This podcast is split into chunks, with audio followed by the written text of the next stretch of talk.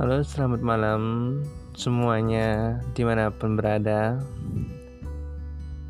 Hmm, podcast ini saya buat sebenarnya untuk sharing-sharing santai saja. Uh, bagi bapak ibu yang susah tidur, mungkin bisa mendengarkan podcast ini sebagai alternatif ya, supaya nanti mungkin lebih cepat tidurnya, lebih terbawa relaksasinya. Jadi isinya sebenarnya di sini adalah uh, tentang cerita-cerita ringan saja. Jadi dibuat santai saja ya. Oke selamat malam. Selamat mendengarkan episode-episode selanjutnya